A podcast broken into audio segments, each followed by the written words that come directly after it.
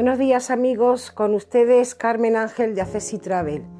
Hoy vamos a hablar de la costa tropical de Granada, España. Eh, la Herradura, Almuñécar, Motril, Salobreña, Torrenueva, Ferro.